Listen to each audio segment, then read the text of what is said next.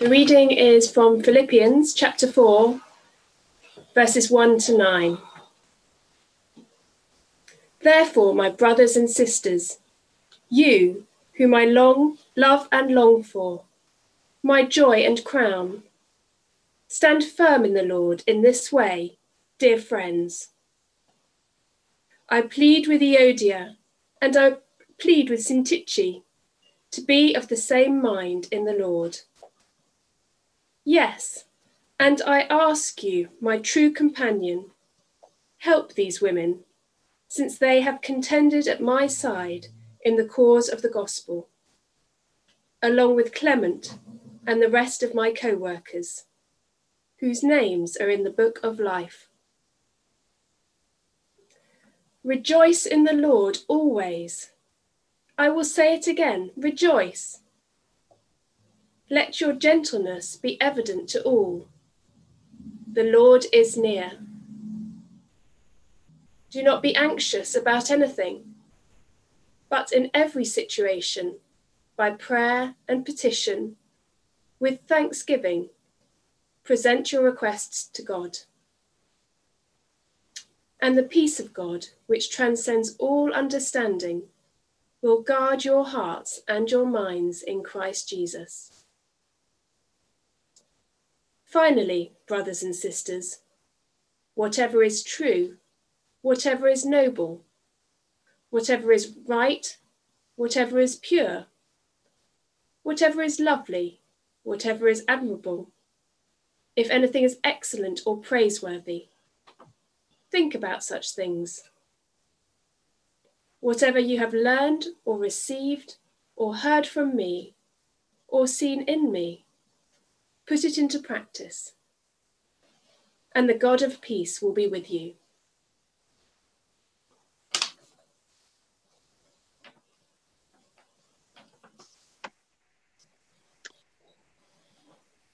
Well, thank you very much for reading that. Let's pray.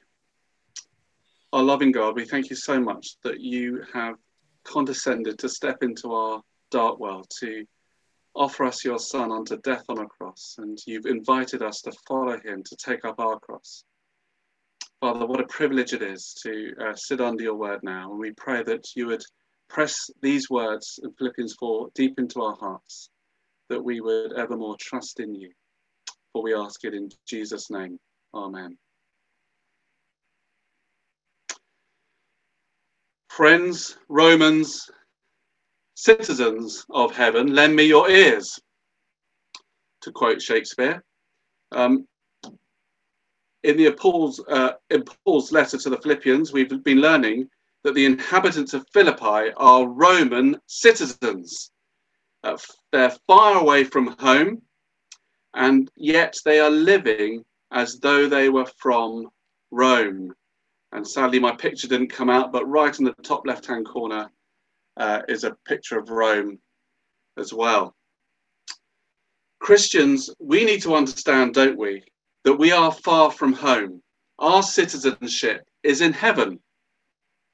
And where we live is, in fact, a hostile land. Philippians 2 7 15 says that it is a, a world that it's crooked, uh, that it's uh, a, a warped world. So we need to be on our guard. We need to be alert as Christians because we are on the King's business, citizens of heaven. That's your purpose here, isn't it? To serve King Jesus. Philippians 1:27 sums up the letter well.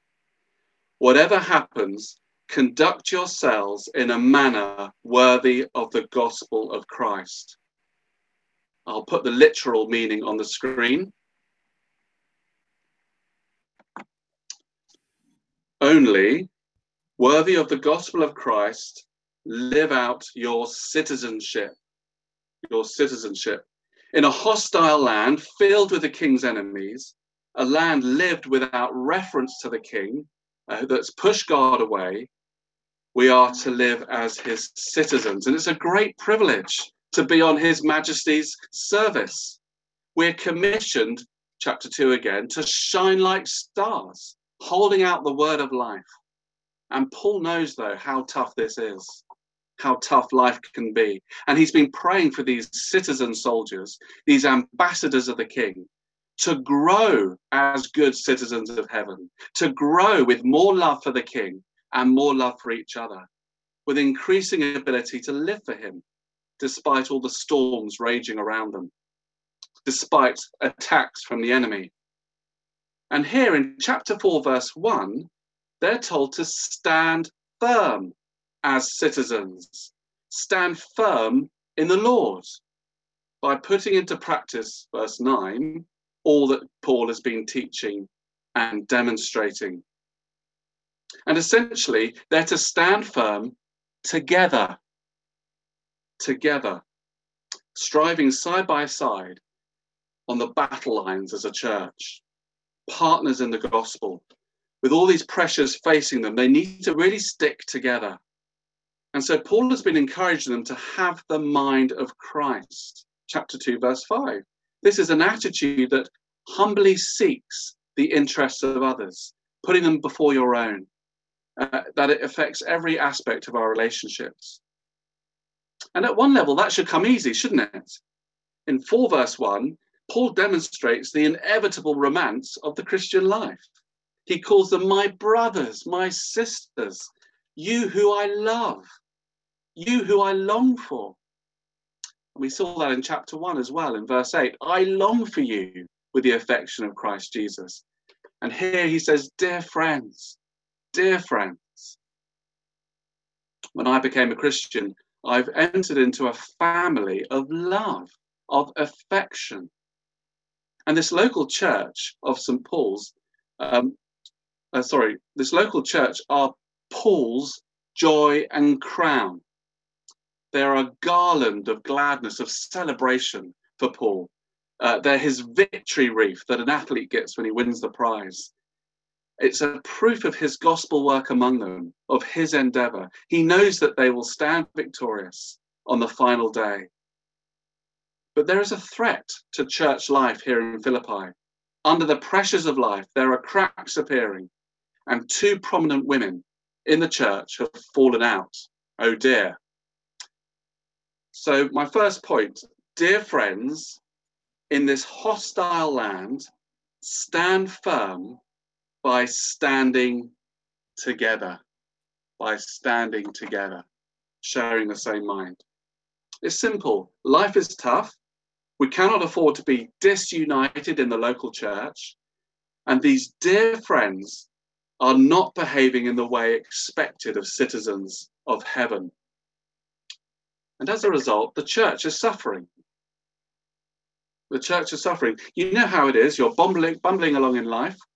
All seems to be okay. And then suddenly someone does something or says something, and everything is thrown up in the air.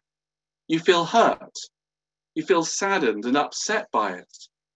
And if it isn't put right, that situation can fester, it can drift, and bitterness can creep in. And sometimes, if it becomes public, people can take sides and soon the witness and work of the church is damaged. And no church is immune from this. You and I, we're complicated people. Uh, we're very different from each other in many ways. And, and so we need to be realistic about this. And the fact that Paul mentions Euodia and Syntyche, or whatever you want to call her, he names them, doesn't he? Which suggests this isn't a minor misunderstanding. They're two well known members of the church. They're probably in leadership. And the conflict was affecting the whole body. And it cannot go on if they want to be servants of the heavenly city.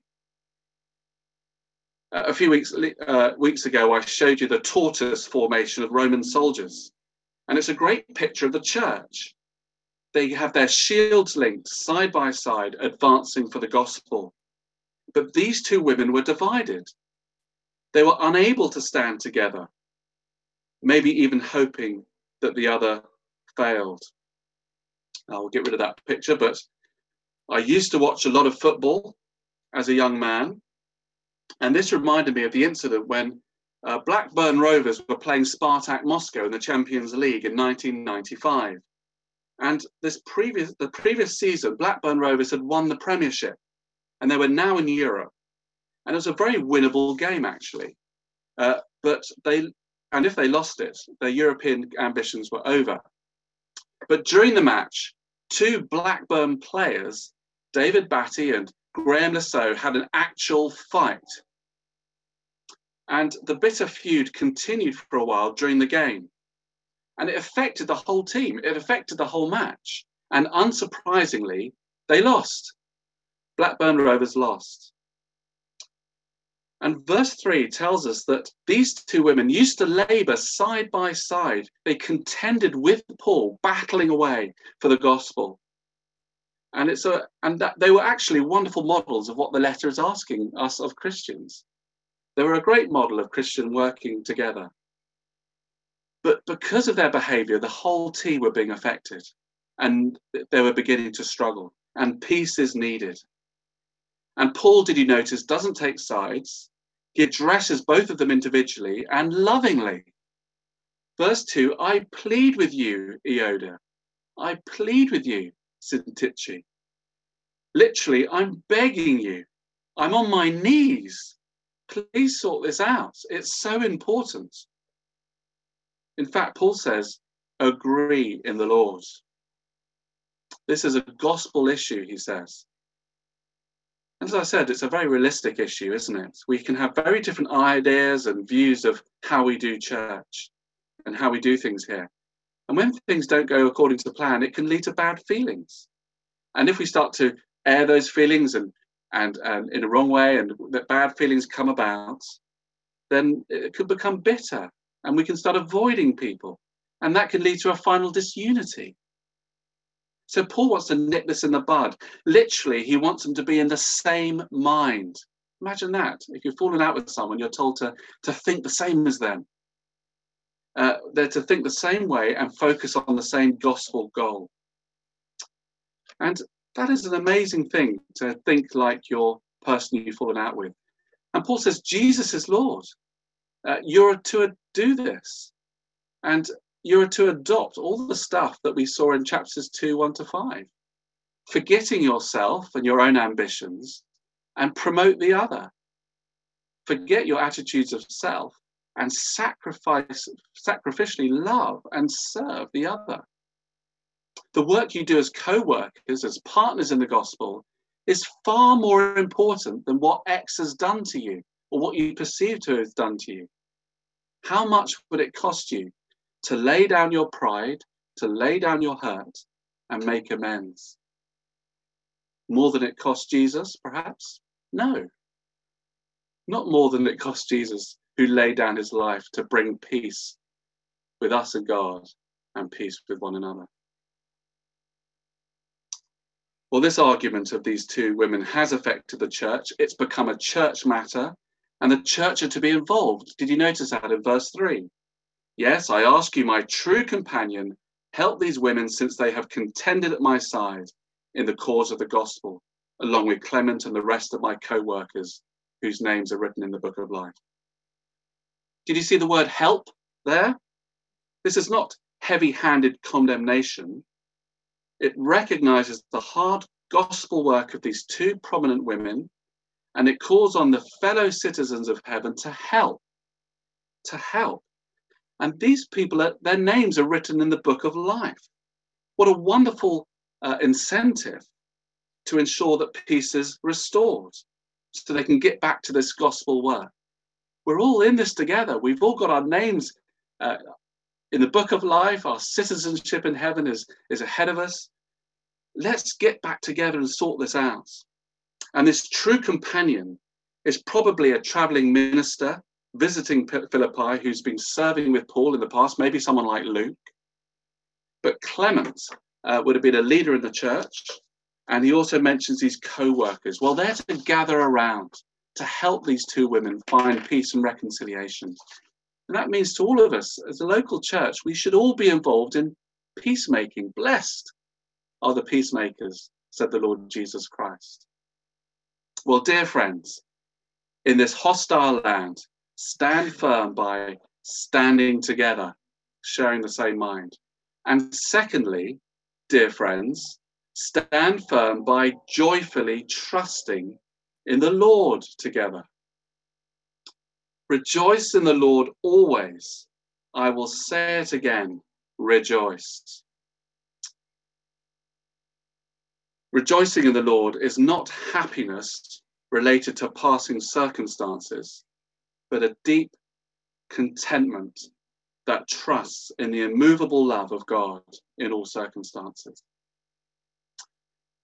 When I read this verse, I was reminded of Job, actually. In the Old Testament, Job faces extreme suffering. He has plenty of questions for God about righteousness, about justice.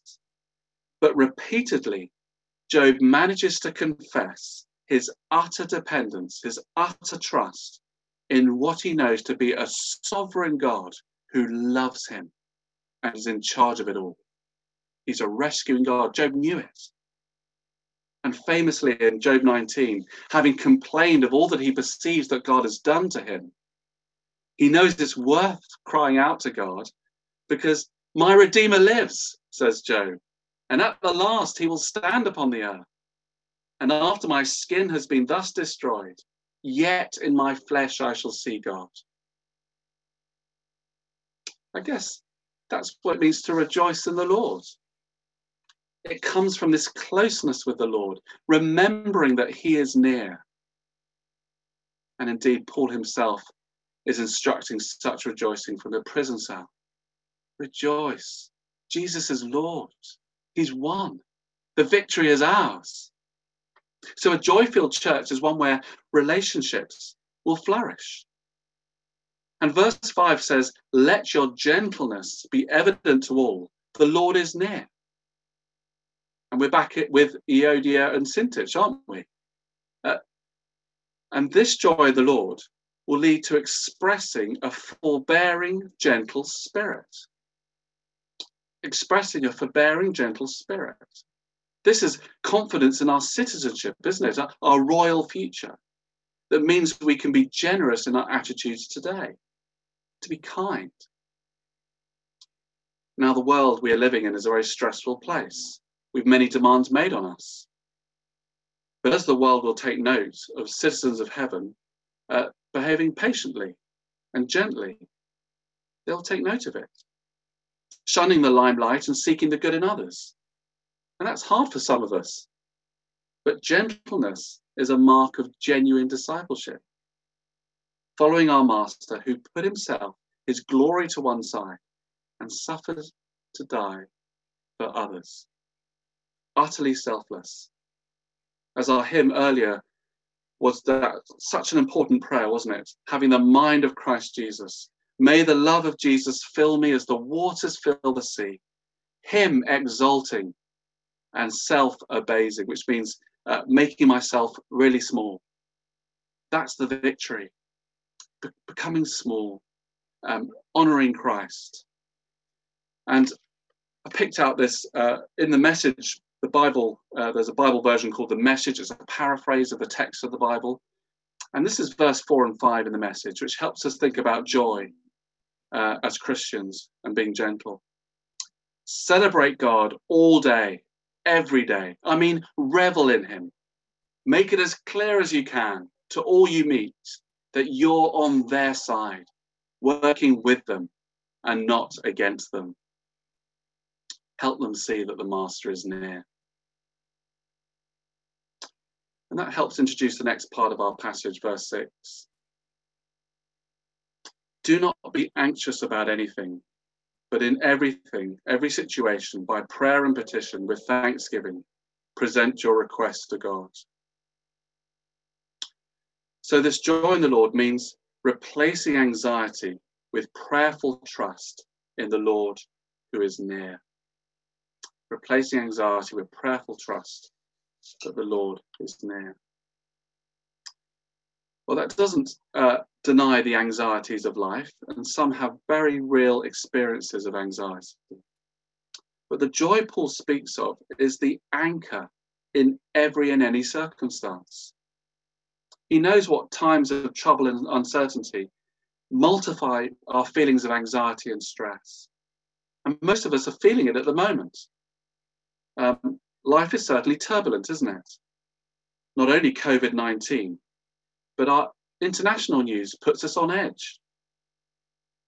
And uh, we can feel we're under immense pressure, which adds to the normal strains of life, uh, the normal strains of family life, of busy homes, work, or difficult workplace, or no work at all.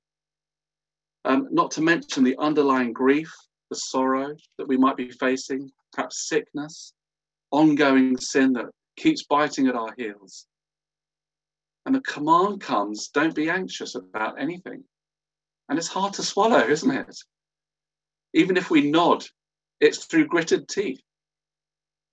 But Paul here is providing the antidote to anxiety, to those fears that we tremor around in our hearts. And actually, I, I have to admit to find it quite difficult to prepare this sermon. I felt quite a hypocrite with, with an anxious heart. But Paul is saying such amazing words, true words, in every situation, by prayer, by petition, with thanksgiving, present your requests to God. So simple. But it's so amazing how we so easily forget this. We fail to do it. And I'm speaking from experience. The amount of time we chase after those anxieties and concerns and ignore the God who's in charge of it all. Just keep going worrying about it.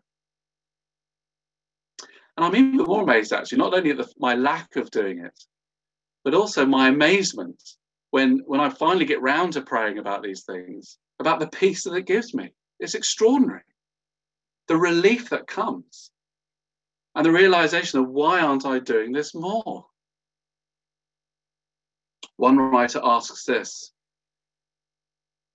When was the last time you prayed explicitly and at length over the things that worry you, that trouble you, that plague you? Did you take them out and recount them to God. One by one, laying your burdens before Him. Time. It's spending time, time alone, being still before your God. That is what you need. We're fools, aren't we, when we don't pray? And I don't mean long, eloquent, theologically packed holy prayers, but simple, heartfelt, honest, talking to God prayers, talking about what's going on and what's worrying you. And surely this is why Paul has added that phrase, the Lord is near. Yes, it's an encouragement that the Lord will one day soon return and take us home to our heavenly city, our ultimate goal but it's also, and more so, a reminder that the Lord is walking beside you every moment of the day. And the psalmist knows this in Psalm 91 and in Psalm 42. The psalmist knows that he dwelt, he lived life in the shelter of the Most High God. The Almighty God was his refuge and fortress. He knew it and he said it. We can trust in this God by his Spirit, who the Lord has given to us by his, through his death and resurrection and through coming to faith in him. His Spirit at work in us, the Lord Almighty, we're sheltering under his wings. So we pray because the Lord is near. We turn to him and we speak our hearts. Beautiful. And we're told to pray with thanksgiving, verse 6. Thanking God for the, for the gospel, for the status that He's given us as those in Christ, dwelt by the Holy Spirit. All that Jesus has achieved for us, which in itself is a great comfort for those middle of the night prayers. Thanking Him for Jesus and His cross and what He secured for us. The Lord is near which means, verse 7, not necessarily that our prayers will be answered in the way that we want them to be answered, that we will be quickly lifted out of the, those struggles and, despairing situations that we're in. But that as we face those trials and difficulties, we will know the peace of God guarding our hearts and our minds. It's a beautiful phrase in verse 7, isn't it? The peace of God guarding our hearts. It brings to mind those soldiers who no doubt guarded Paul round his prison cell. Because by his Holy Spirit, the Lord is near, he's involved with us. And yes, we can think of peace as this inner feeling, and it can be that, but it's so much more. The Lord is granting us this Old Testament shalom, all encompassing peace, all giving us wholeness and completeness, this richness, the way we can rejoice in the Lord always. And say it again we rejoice. The well being of ourselves, of our, of our church family of St. Paul's, and the community around us. It's a peace that restores relationships, Euodia and Syntyche.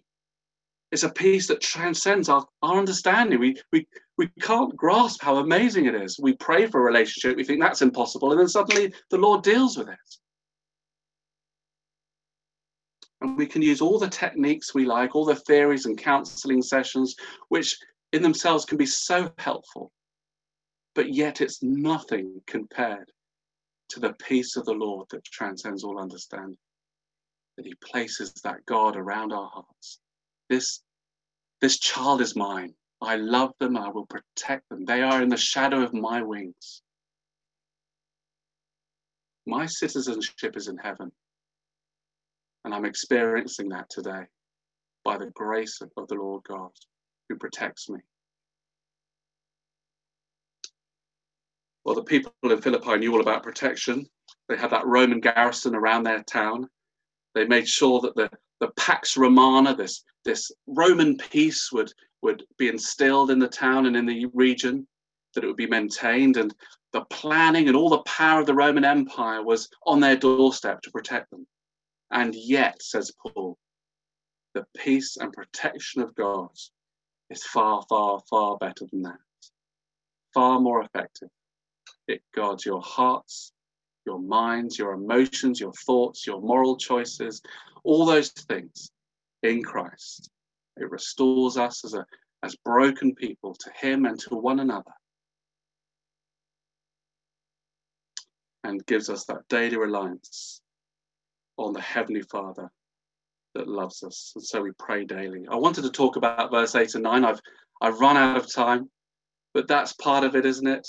This wonderful list in verse 8 of, of all the of having the mind of Christ, of thinking these wonderful virtues uh, because of Jesus. All those things that Jesus has given us in our world that's good and right and, and, and lovely, beautiful things dwell on those things, turn them over in your hearts. They belong to the Lord, and we we rejoice in them. We rejoice in them. So as we close, um, I wonder today um, what you're feeling. Um, wonder how much you're struggling. Are you lacking this peace that only the Lord can bring? the peace uh, of the Lord, is it missing? Or the peace that Paul's been talking about and demonstrating in his own life as he sits in his prison cell and he rejoices in the Lord, rejoices in the advance of the gospel, rejoices in all the men and women, boys and girls hearing about Jesus. Well, the disciples, verse 9, are told to, the church are told to, to look at Paul, to, to mimic, to, to learn from him, to learn from his words. And we are to do the same. Um, maybe we're not, though. Maybe this is an obedience issue. Uh, maybe it's about your thought patterns, or perhaps there's a relationship that is broken that you, you're not sorting out. It's not working and it hasn't been working for some time. You're keeping that person at arm's length. You're not in relationship. What what is troubling your heart? Well, I'm sure there's all sorts of things in your heart at the moment. But there's great news for you today. Because the key to finding that missing piece is the Lord Jesus. He is the one who leads us gently by the hand to the God of peace. And when we have the God of peace, we have the peace of God. And it's beautiful, and it deals with all that deep stuff in my heart. It restores it and makes it new. So let's pray that the God of peace will be with us. I'm going to lead us now before we go to our statement of faith. Father, we thank you for the Lord Jesus. We thank you for your fatherly care and love of us, that you want us to experience you close to us. You want us to bring our troubled hearts to you. You want us to be restored to you, and you want us to be restored to one another. For we are citizens of heaven. We have a glorious future. Lord, our crown, our, our, our garland awaits us. Father, we, we praise you. We rejoice in the Lord Jesus and teach us to rejoice more and more, to be growing in confidence in you, uh, that our relationships would be restored. And Lord, that we wouldn't be anxious, but in everything, uh, bring our lives, our prayers before you.